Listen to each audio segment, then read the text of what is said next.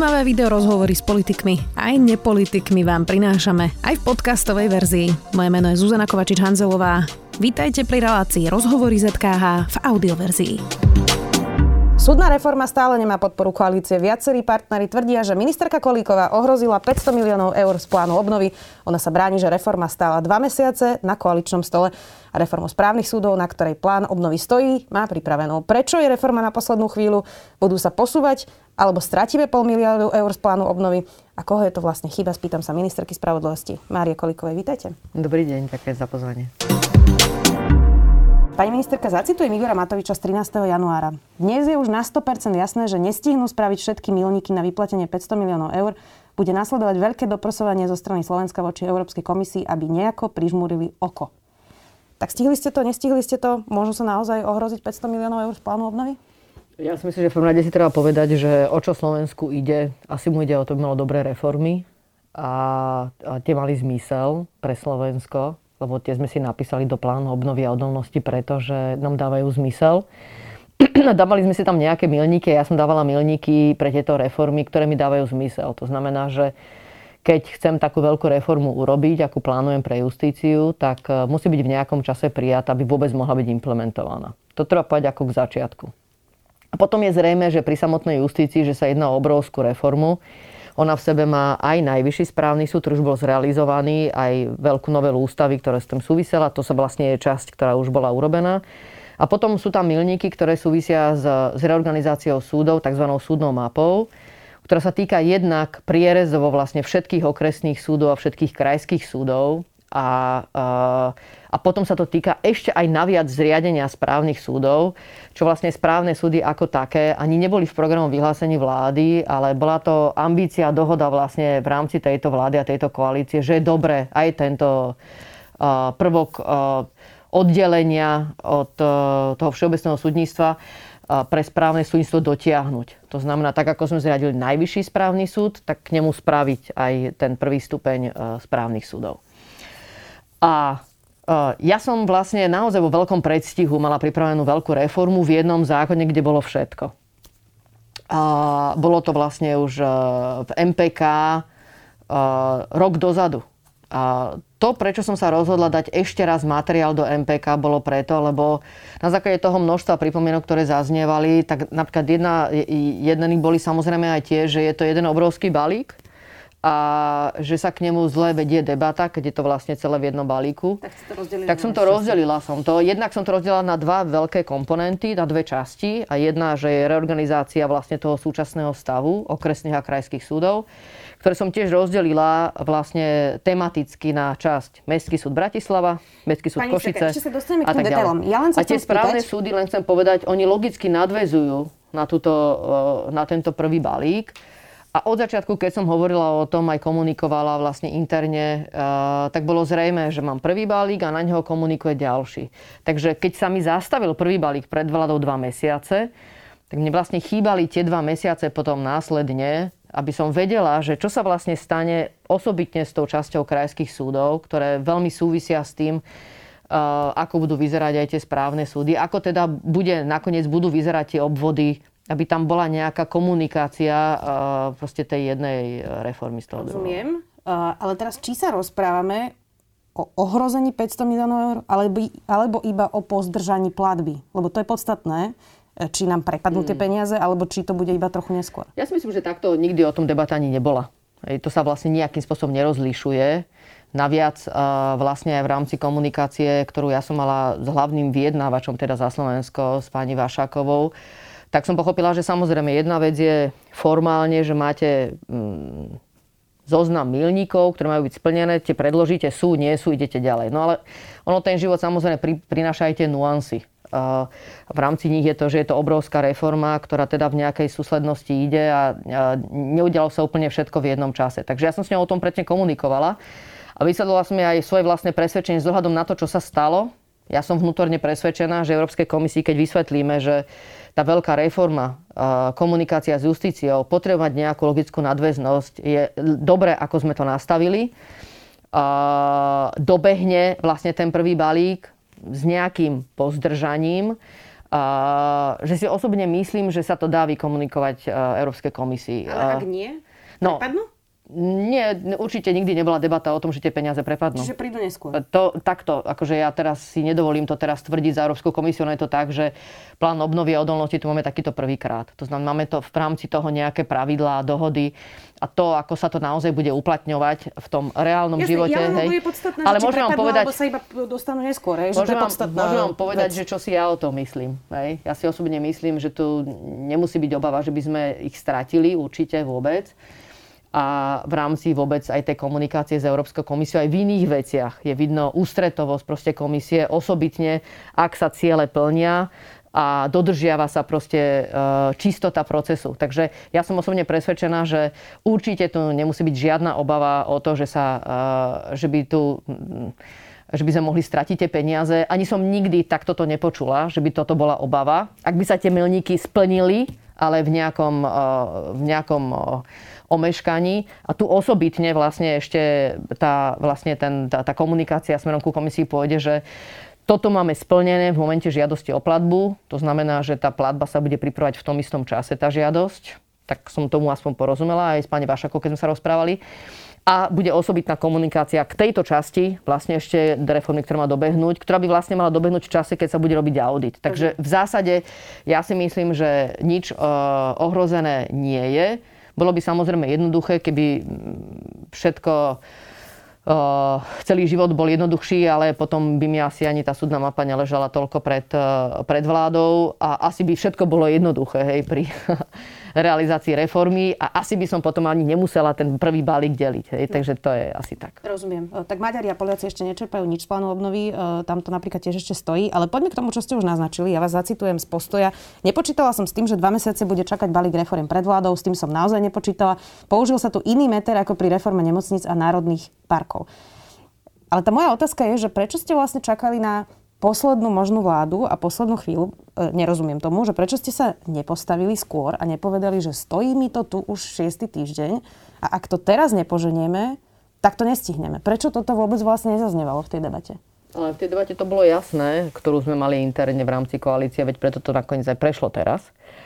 A je, je, takže no preto to nakoniec aj tá súdna mapa teraz prešla práve preto, aby sme nakoniec tie milníky splnili.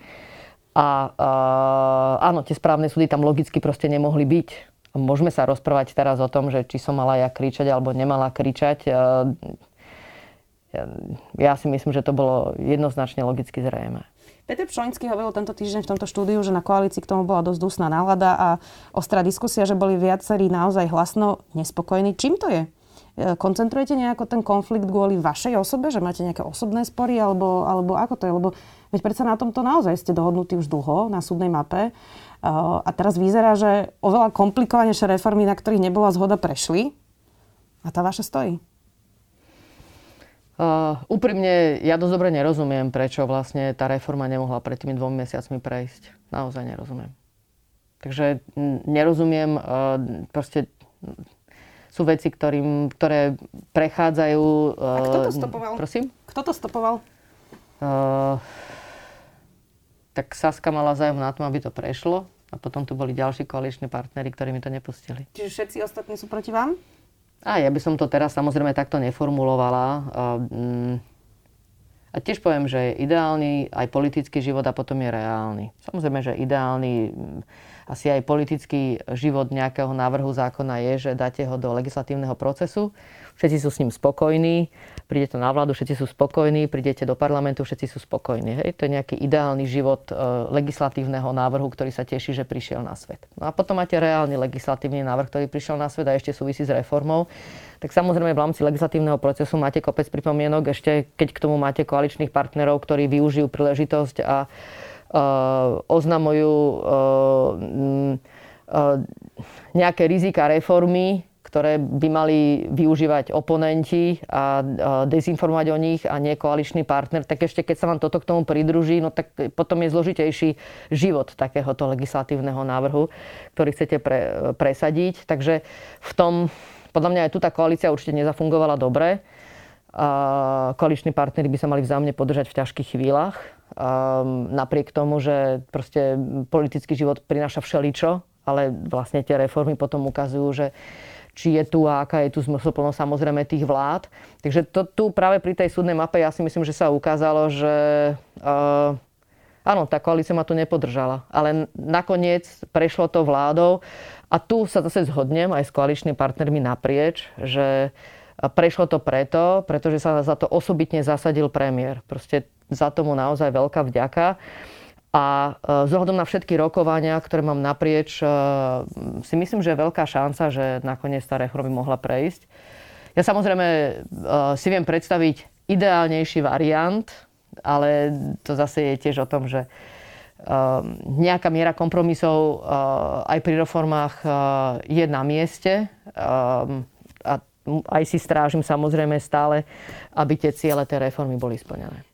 Keď hovoríme o tých správnych súdoch, prečo sa to teda nedalo urobiť tak, že hoci rozumiem to, čo hovoríte, že musia sa teda určiť tie krajské súdy a odvolacie súdy, že to je podstatné vlastne pre to správne súdnictvo, tak predsa ten politický život prináša aj situácie, keď sú deadliny, že môžete to predložiť do parlamentu, kde sa to potom skoriguje, alebo sa to odloží na schôdzi nakoniec, alebo to viete potom pozmeňovákmi upraviť. Veď predsa ste to mohli predložiť a, potom to do, no, do, dopracovať, a, dorobiť. Áno, a ja k tomu len doplním, že vlastne to, čo sa vlastne tu udialo, je, že uh, musím sa priznať, že ja som predstavila rozumieť, čo sa deje so súdnou mapou, keď tak dlho stojí, uh, pretože ja som robila všetko preto, aj v rámci rozprových konaní, aby som vlastne stihla súdnu mapu dostať ešte na predchádzajúcu schôdzu. A, uh, a teraz to poviem, išla som si nohy dolámať, ruky dolámať a všetko, aby som to stihla aby som mu doniesla vlastne na tú vládu so všetkým, čo s tým súvisí a aby bol zachovaný aj proces všetko. A tá reforma neprešla. Proste nebola zaradená ako materiál na vládu a neplatila tu to, čo tu platilo dovtedy, že jednoducho presne tak, ako vy hovoríte, veci sa dotiahnu v parlamente a sa dorokujú. Takže úprimne, uh, tu milník, nemilník, nechápala som prečo je zaseknutá. Čiže vám to nepustili? Chceli ste Áno. to tak urobiť? Uh, prosím? Chceli ste to tak urobiť, ale vám to nepustili? Áno, samozrejme, chcel som tak urobiť. Ja som, robil som všetko preto, aby ten prvý tam išiel.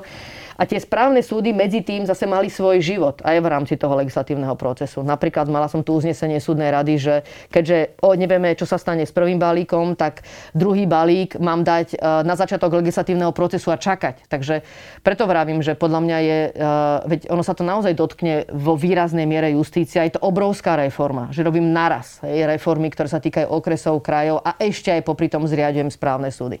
Takže ako podľa mňa nejaká miera citlivosti k tomu rezortu tu musí byť aj z na tú priechodnosť. To znamená, že valiť obidva zákony a nevedieť vlastne na čom sa dohodnem a či sa vôbec dohodnem. Že uh, keď vedete tie rozprávové konania, tak oni nemajú byť pro forma oni, akože v rámci tých rozporových konaní ja s tými subjektami mám odstraňovať tie rozpory. Takže mala by som im povedať, e, ten, e, ten, prvý balík bude vyzerať takto na základe výsledkov koaličných rokovaní. Ale ja som toto nevedela povedať. Ja som sa vlastne v tom zatiaľ nehýbala. Mm. Poďme aj k tomu obsahu. A nevedela som vlastne, či vôbec niečo bude. Rozumiem. E, pôvodne tá reforma bola dosť ambiciozná, mali sa teda rušiť uh, súdy, ušetriť sa značné prostriedky, mali byť len tri odvolacie súdy, z toho sa stal akýsi odvar toho vášho pôvodného zámeru. Tak je to ešte vôbec ambiciozná reforma? Ona, tá, e, tá základná ambícia reformy, ktorá je v spájaní kolektívov a vytváraní väčších obvodov, tu je. A tá je rovnaká. Na tom nie je žiadna zmena. A nemusím vôbec hovoriť o žiadnych verziách. V podstate som nikdy nemusela komunikovať o tom, že niečo je nejaká verzia legislatívny návrh, ktorý pustíte do legislatívneho procesu, tak proste môže doznať nejakých zmien. Tá základná zmena, ktorá tu nastala, tak aby som povedala technicko-procesná, prečo som sa rozhodla dodať ešte raz do legislatívneho procesu, potom bola tá, že ja som sa rozhodla rozdeliť vlastne tie zákony. Ten jeden zákon do viacerých blokov. To, legislatívno-technicky som uznala, že je naozaj zásadná zmena. Dobre, ale zmenilo sa aj to, že sa žiadne súdy rušiť nebudú a že sa neušetria tie finančné prostriedky a zostala tá špecializácia väčšie obvody. Čiže nie je to už no, tá ambícia, ktorú ste mali. Ale treba si dovysvetliť, že tá prvá verzia nikdy nehovorila, koľko súdov sa zruší. Ako tá informácia, že malo sa zrušiť 24 súdov a potom sa z toho upustilo, nie je pravdivá. V tom prvom návrhu uh, ten prvý návrh dával možnosť, že by sa to mohlo stať. Tak by som to skôr povedala lebo ten prvý návrh mne dával oprávnenie ako ministerke spravodlivosti s predsedom príslušného súdneho obvodu vyhodnotiť, ktoré pracoviska ostanú po nejakej dobe. To znamená, nebolo predvídateľné, koľko tých pracovisk ostane, ale áno, bol tam priestor na to vyhodnotenie, tam bola stanovená aj doba viac ako ročná na to, aby sa vlastne vyhodnotil každý súdny obvod, ktoré pracoviska tam dávajú zmysel. A toto bolo zjavne nepriechodné v rámci koalície.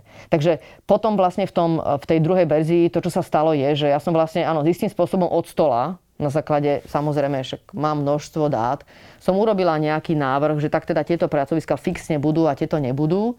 A potom začala veľká debata vlastne o tom, že teda ktoré pracoviska ostávajú, ktoré nie. No, Ale, a teraz no, nech sa páči. otázku. A to je, akože je to hlavne o to, to, že či tie pracoviska ostanú alebo neostanú, tak e, to má významný ekonomický efekt, obrovský to, že ostanú, oni by aj tak ostali vždy v nejaký čas, kým by sa vlastne vytvorili, e, vytvoril priestor na tom sídelnom súde. Takže istým spôsobom dá sa povedať, že aj keď tá reforma teraz tie pracoviska neruší, vlastne ich ruší len v Bratislave a v Košiciach, je tam nastálo. E, v tom je úplne celistvá tá reforma pre Bratislavu a Košice. E, tak veľký zmysel má a Slovensko ani v zásade nestráca čas, pretože tá implementácia uh, toho fungovania tých väčších kolektívov tu bola, aj tak by tu bola jasne, hej, v rámci nejakých rokov. Ja sa skôr pýtam na to, že teda napríklad Michal Šipo, že zo Starej Ľubovne loboval za súd v Starej Ľubovni. Peter Čolinský hovoril aj v tomto štúdiu o Vranove nad Toplou, odkiaľ, odkiaľ pochádza. Tak to naozaj vyzerá, ako keby už bola komunálna kampaň za dverami. Koľko poslancov od vás chcelo zachovať práve ich lokálny malý súd? Áno, akože teraz samozrejme triafate a nechcem povedať, že menovite, samozrejme k týmto poslancom a súčasne predsedom poslaneckých klubov, ale triafate presne v tom, že je to veľmi citlivá záležitosť, ak sa bavíme o konkrétnom, konkrétnom súde v konkrétnom meste, tak niečom určite veľmi pochopiteľné. Veď to súviselo aj s tým, keď bola úvaha o tom, že či teda Banská Bystrica bude, nebude, kde vlastne teraz aj ten kompromis je, že nakoniec Banská Bystrica ostane s osobitným statusom a Našla som riešenie, ako to nakoniec budú 4 obvody. A, ale o tom sa môžeme tiež potom rozprávať, lebo Bystrica predsa len v niečom je špecifická. Proste to pohorie tu má, tá dostupnosť tu nie je úplne ideálna zo všetkých strán. Um, ale áno, je to o tom. Je to prekročiť uh, veľmi významne ten, ten prach uh, mesta, z ktorého som a pozrieť sa na to vyššie a osobitne, keď sme pred komunálnymi voľbami, tak je to ťažké. Bolo to jeden z tých dôvodov, prečo to tak dlho stalo? Nechcem na to odpovedať. Tak aj to je odpoveď. Myslím, že si z toho človek niečo vyvodí. Vaši koaliční partneri tvrdia, že nie je úplne jasné, či tá špecializácia súdov zrýchli to súdne konanie. Mm. Že samotní analytici povedali, že na chvíľu to súdy spomali a nie je jasné, čo to znamená presne, že na aký čas na chvíľu. Takže aká je tá prognoza? Ako to bude vyzerať?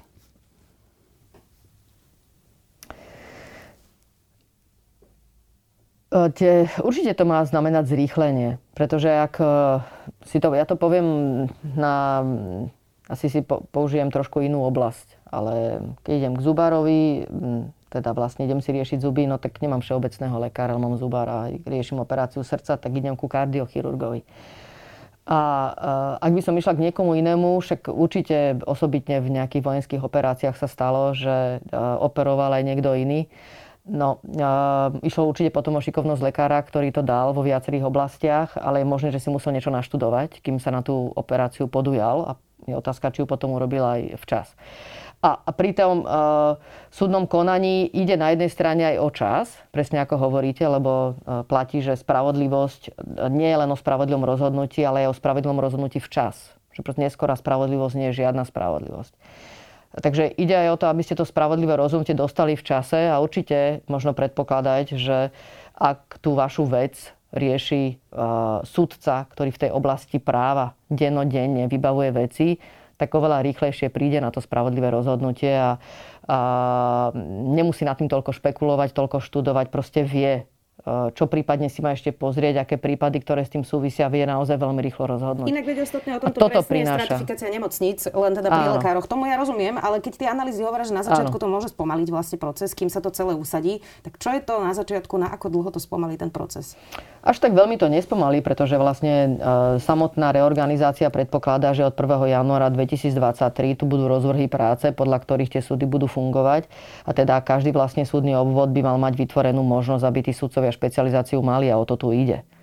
To znamená vlastne ten moment, kedy tomu sudcovi vytvoríte priestor, aby bol špecializovaný, tak je vlastne moment, ktorý by mal zrýchliť to konanie. No a prečo tie analýzy potom hovoria, tá prognoza, že na začiatku to nebude rýchlejšie? Uh, neviem, ktoré analýzy toto hovoria, ktoré prognozy toto hovoria, ale samozrejme, že každé usadenie sa nejaké reformy môže spôsobiť uh, Ehm, nejaké zádrhele, ale v zásade, keď sa pozrieme, čo sa stane, no tak sa stane to, že treba samozrejme včas urobiť rozvrh práce a na základe rozvrhu práce to dostanú sudcovia, ktorí tú vec budú rozhodovať v tej svojej oblasti práva. Takže v tom by určite mal vlastne obratom nastať posun. Druhá vec je, že ako presne sa to dá odsledovať. Pretože a to som sa snažila vysvetliť aj poslancom, ktorí odo mňa chceli jednoznačné ukazovatele, podľa ktorých ja poviem, ja neviem, že veci skončia o koľko mesiacov rýchlejšie. Lenže ono je to trošku zložitejšie, lebo vo všeobecnosti, keď si zoberieme všetky súdne veci, ktoré máme na súde, napríklad všetky trestné veci alebo všetky rodinné veci, tak v priemere ten počet mesiacov nevyzerá zle. Len tie prípady, o ktorých sa rozprávame, to sú proste niekoľkoročné prípady, e, ktorým hovoríme ohľadom na to, že sú také staré, aj sa im nazývajú sa reštančné veci ktoré tam... 10 rokov, jasné. A tie, tie, ktoré sú ale viac ako dva, hej, už sa tam zaraďujú. A tu vlastne ide o to, že tá súdna reforma mala zabrániť, aby vôbec vznikali. Pretože k tým reštančným veciam dochádza práve preto, že dochádza k nejakej prirodzenej obmene na súdoch, či je to kariérny raz, alebo je to Môžu to znamenať prácenie schopnosti, rodinné, rodičovské dovolenky, materské dovolenky. To znamená, že dojde vám k výpadku a vy pri tom výpadku potrebujete toho sudcu nahradiť. A teraz pri tej náhrade je otázka, či to vlastne prevezmú sudcovia, ktorí tú oblasť práva robia alebo nerobia. A pri tých malých súdoch to veľmi nemáte dať sudcovi, ktorí tú oblasť práva robia. A tiež chvíľku to trvá, kým vlastne ten sudca doobsadí. Akokoľvek máte nastavený systém. Takže je dobré, aby ten systém bol flexibilný a vlastne tieto výpadky vedel priebežne hneď zachytiť. Keď máte ten väčší kolektív, tak jednak už aj tam máte nejakú rovnomernejšiu zaťaženosť a takýto výkyv je iné, keď ho riešite medzi 5 sudcami a iné, keď ho riešite medzi 20 sudcami. Hej. Takže viete vlastne oveľa rýchlejšie reagovať vlastne na ten výkyv, dať to ďalším kolegom, ktorí v tej oblasti práva robia, keď vám príde a podobne. Takže ono by to naozaj, ono by to vlastne malo hneď pomôcť, ale a aby sa vám to ukázalo v tých všeobecných číslach, hej, to je nejak rád, nejaký rádový skok, tak to, to, to, to, to si neviem predstaviť, že by sme to takto hneď videli. Ale áno, mali by to ľudia pocítiť aj práve v tých veciach, ktoré sú takéto dlhé, ktoré keď už má socia, sudca vlastne e, pridelené, tak už to je samotná bolesť v takých veciach konať, pretože vie, všetci budú nahnevaní. Uh, už nech ho rozhodne akokoľvek, pretože už keď vidia toho sudcu, tak, tak proste sudcu vidieť po 5 rokoch v kauze, alebo no, to je proste... Uh, to nemôže byť už dobrý zážitok pre toho účastníka konania a ani pre sudcu, pretože akokoľvek sa môže snažiť a môže mu byť práve pridelená tá vec, tak to proste bude nejaká miera no, frustrácie. Nemôže, Áno. A teraz máme súdne oddelenia, to znamená, to sú vlastne oddelenia, ktoré, uh, ktoré teda sú všetky veci, ktoré má súdca. Naozaj niektoré sú neprimerane zaťažené. Vieme, že osobite na okresnom súde Bratislava 1, že máme naozaj súdne oddelenia, kde ten súdca má veľmi veľa takýchto starých vecí, tzv. starín. Hej. A ten systém uh, treba tak nastaviť, sme pomohli týmto sudcom proste to zvládnuť uh, a zabraniť tomu, aby sa to stalo. Ako bude vyzerať manažment súdneho spisu? Lebo budeme mať teda väčšie súdne obvody, ale ešte stále nie je na niektorých súdoch dotiahnutý kompletný elektronický spis a tá elektronizácia. Tak ako to bude v praxi vlastne vyzerať? Ja neviem, budú niektoré spisy fyzicky cestovať, alebo ako to bude vyzerať? No ono už teraz vlastne je to o tom, že áno, teraz máme ako keby takú podvojnosť, že máme aj elektronický súdny spis a popri tom máme aj fyzický spis. Sú sudcovia, ktorí sa dobre pracujú aj s tým elektronickým súdnym spisom. E, tí, ktorí pracujú e, radšej stále len s papierovým spisom. E, potom máme agendy, ktoré sú len elektronické. Takže áno, tu je ešte, som povedal, veľký kus práce, ktorý treba dotiahnuť. Určite by sa oveľa ľahšie robila takáto veľká reforma, keby sme mali kompletne elektronizované, uh, elektronizovanú justíciu. Aj by som povedal, že iné počítačové vybavenie a aj novší software. Takže v tomto by som povedal, že máme áno, veľa vecí v procese. Ehm, a na to treba povedať, že aj na to myslí tá reforma, lebo ten plán obnovy a odolnosti má práve obnoviť všetky počítačové zariadenia. Máme tam finančné prostriedky aj na nové uh, softwarové vybavenie. Takže, ale keď sa bavíme o tom, že ako to zvládneme teraz, no tak zvládneme to, veď aj teraz tie súdy nejak fungujú. Vedia vybavovať aj elektronické veci, vedia vybavovať aj veci, ktoré e, prídu e, fyzicky ako písomné. To znamená, že to, čo sa vlastne udeje, je, že e, jedna elektronická podateľňa pojme vlastne všetky podania, ktoré prichádzajú, aj keď tých podateľní bude viac. Bude to musieť vedieť dobre zoradiť. A na základe rozvrhu práce, ktorý bude určený na začiatku roku, vlastne predaný rok, tak bude pridelovať sudcu, ktorá tej veci prináleží. Bez ohľadu na to, na ktorom je pracovisku. Hej. Dobre, ale budú sa teda asi voziť spisy? Uh, tak oni sa vozia aj teraz, áno. Akože samozrejme, že uh, to, že máte viac pracovísk, tak k tomu bude potrebný väčší manažment. Isté, že. Poslanci z regiónov vyčítajú aj to, že väčšina peňazí zostane v Bratislave a Košiciach, alebo teda väčšina. No myslím, že to je tretina, ak by sme boli spravodliví, nie väčšina. Keďže tu majú byť tie dva veľké mestské súdy, tak... Ani tretina to nevychádza, no? Uh, takže škrtám väčšina, hoci to hovoria. Uh-huh. Uh, ale teda tie mestské súdy nie sú v pláne obnovy, tak môže to dopadnúť tak, že potom tlaku... A to tiež nie je pravda, takže poďme postupne. Dobre, môže to dopadnúť tak, že budú žiadať, aby tie mestské súdy neboli kvôli práve to nejakému patriotizmu? To, čo, to akože takto. Takže najprv vybavme otázku, či mestské súdy sú alebo nie sú súčasťou plánu obnovy odolnosti. No jednoznačne sú. Mestské súdy sú okresné súdy, prvostupňové súdy. V rámci plánu obnovy a odolnosti je mílnik 30 prvostupňových súdov. 30 prvostupňových súdov je práve vrátanie mestských súdov, pretože tých 30 vlastne znamená, že z 54 obvodov sa stane 30. V rámci Bratislavy z 5 sa stane jeden. V rámci Košic z troch sa stane jeden. Hej. Tam je jednoznačné zlúčenie vlastne tých súdov, vytvorenie väčšieho obvodu. Je to súčasť prvostupňových súdov. Hej. To je len technika, že prvostupňové súdy sú v troch zákonoch. Práve aj preto, že je tu určitá osobitosť pre Mestský súd Bratislava, Mestský súd Košice. Takže nakoniec tam javilo ako veľmi dobre osobitne upraviť každý ten súd samostatne. No a potom ostatné regionálne súdy sú upravené v zákone, ktorý súvisí so sídlami okresných súdov. Takže nie je vôbec pravdou, že by neboli v pláne obnovia odolnosti. Pojem prvostupňové súdy jednoducho zahrňa. Takže tí, ktorí to hovoria, tak mm, pojmologicky im unikla táto podstata. Čo sa týka peňazí. V pláne obnove odolnosti je, teraz neviem, či bude úplne presná, 255 miliónov eur.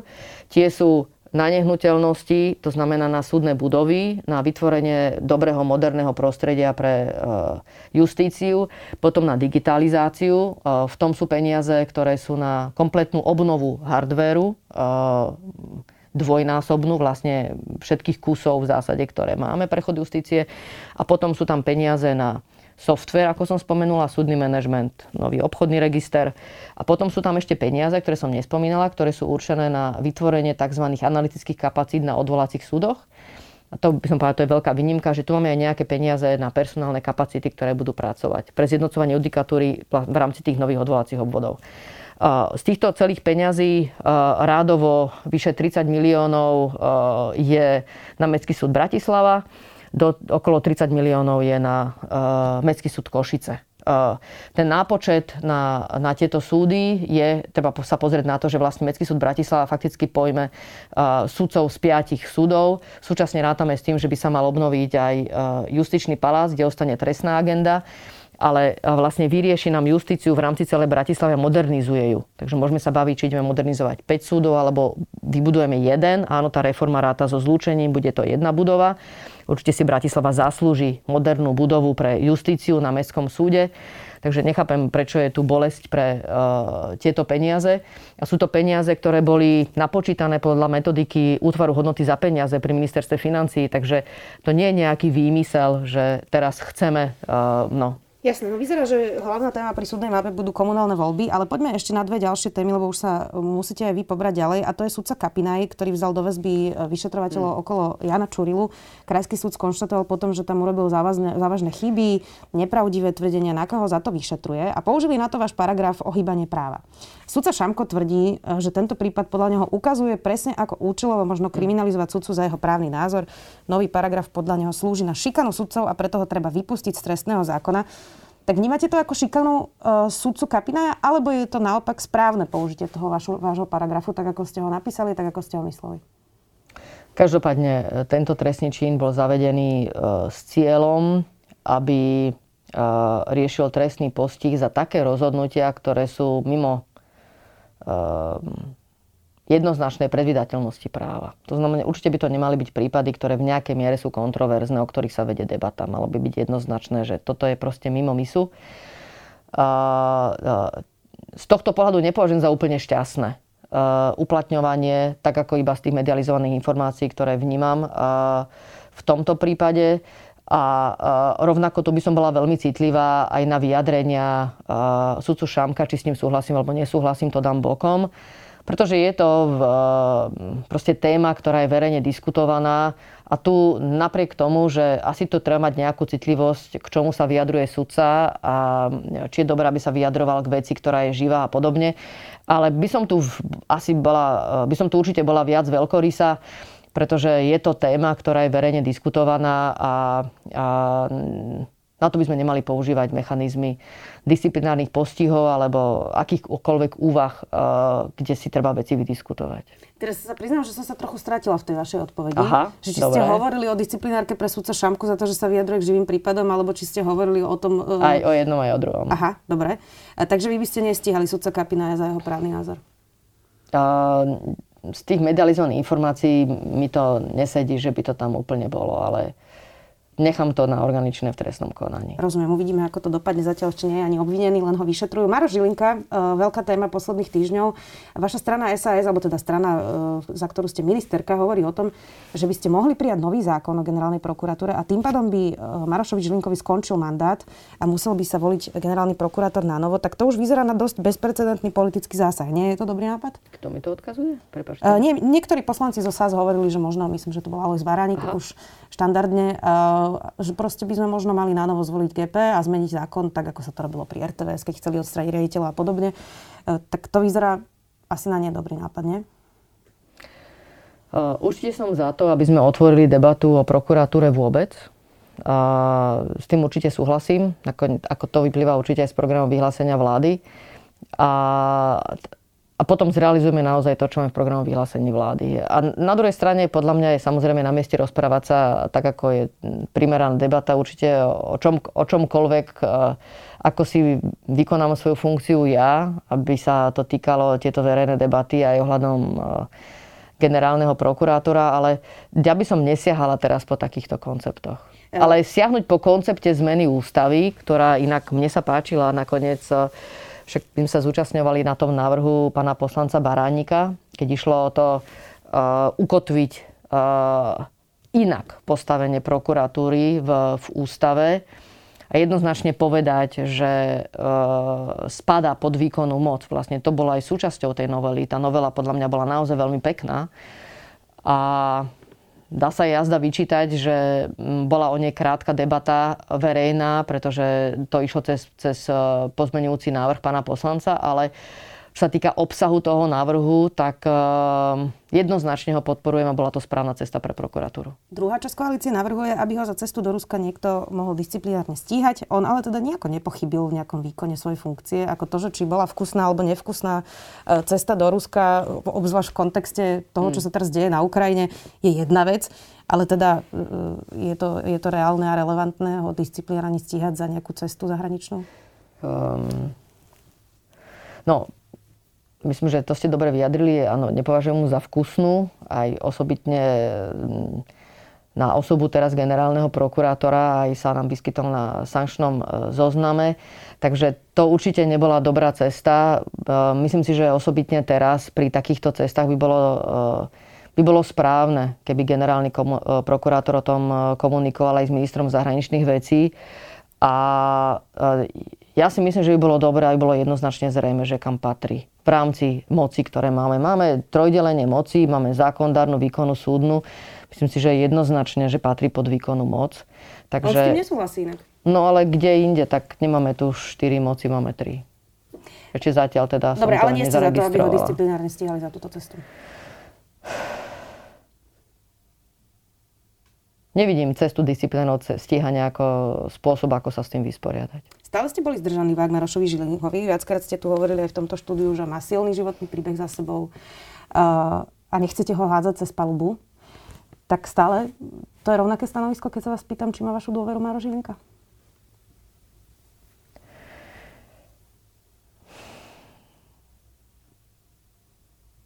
ja sa snažím byť uh, v nejakej miere veľkorysa vždy, ku každému, kto sa chopí novej funkcie. A čím je tá funkcia väčšia, tak tým uh, chcem byť viac veľkorysa, lebo tá veľká funkcia vás istým spôsobom ohádže. A potom podľa mňa treba byť veľkorysý, že dať šancu, aby ste sa v tom zorientovali a, a, a ukázali, ktorou cestou idete. A je pravdou, a to nakoniec aj pán generálny prokurátor vie, že uh, áno, neviem sa zhodnúť s niektorými jeho rozhodnutiami a nepovažujem ich za správne. A spochybňuje to jeho osobu aj uh, vôbec postavenie generálneho prokurátora. Spada tam táto cesta, uh, spada tam komunikácia s médiami. Osobne si myslím, že tam spada momentálne aj dĺžka uh, konania, ktorá súvisí s vyšetrovaním umrtia v tom čase áno, obvineného generála Lučanského. To nejde o to, že by som chcela zasahovať, ale naozaj je to dlhé konanie a, a áno, vyrušuje ma ten spôsob, ktorý o, okolo toho je. Veď ja som naozaj zbavila o, veľkú časť príslušníkov zboru väzenskej justičnej stráže močanlivosti všetkých, o ktorých, ohľadom ktorých prišla žiadosť. Myslím si, že som bola v tom maximálne súčinná a nerozumiem, že prečo o, o, to trvá tak dlho. No a ste sa vyhli tej otázke, že či teda stále máš dôveru, Maroš Žilinka? No, tieto e, veci, ktoré som niektoré teraz spomenula, ma veľmi vyrušujú a e, je veľmi ľahké dôveru stratiť a veľmi ťažké ju nadobúdať. A áno, cez tieto kroky um, sa kazí to, čo som si vytvorila o Marošovi Žilinkovi. Pondelok bude vysvetľovať tú cestu do Ruska na zahraničnom výbore. Uvidíme, čo k tomu povie aj on. Ďakujem veľmi pekne, že ste si našli čas. Ministerka spravodlivosti Mária Koliková, ďakujem. Ďakujem pekne. Počúvali ste podcastovú verziu relácie Rozhovory ZKH. Už tradične nás nájdete na streamovacích službách, vo vašich domácich asistentoch, na Sme.sk, v sekcii Sme video a samozrejme aj na našom YouTube kanáli Denníka Sme. Ďakujeme. Existuje Boh, ak je na svete toľko utrpenia? Je environmentalizmus nové náboženstvo? Je lepšie nespravodlivosť nášať, ako ju konať? Ja som Jakub Betinský. A ja Andrej Zeman. A spolu tvoríme pravidelnú dávku. Vzdelávací podcast pre zvedochtivých, ktorý vás rozrozmýšľa nad aktuálnymi a nadčasovými otázkami filozofie, vedy a náboženstva. Vychádzame každý útorok, nájdete nás na pravidelnadavka.sk, Facebooku a Instagrame a tiež na denníku ZME. Tešíme sa na vás.